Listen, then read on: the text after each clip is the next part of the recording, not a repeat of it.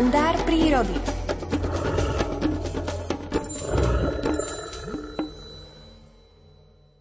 Keď motýle dorazia na svoje odveké odpočinkové stanovištia v Kalifornii, Mexiku alebo na Floride, obsadia určité stromy, ktoré sú roky rokúce tradičnými miestami odpočinku. Motýlie stromy vyzerajú naozaj, ako keby mali listy z pestrofarebných motýlých krídel. Pre vedcov zostáva dosiaľ záhadou, ako motýle dokážu tieto stromy, ktoré sú rok čo rok nanovo obsadzované, nájsť a prečo neuprednostňujú iné.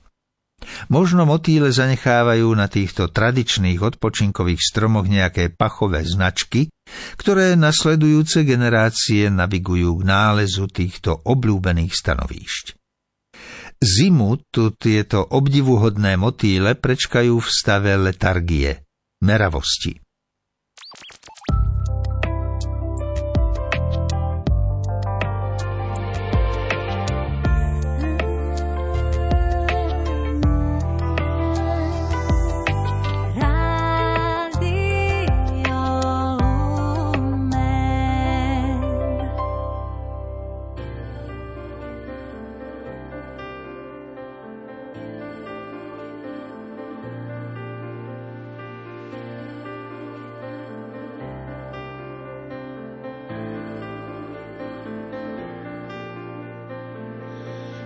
Súradníc má náš priestor.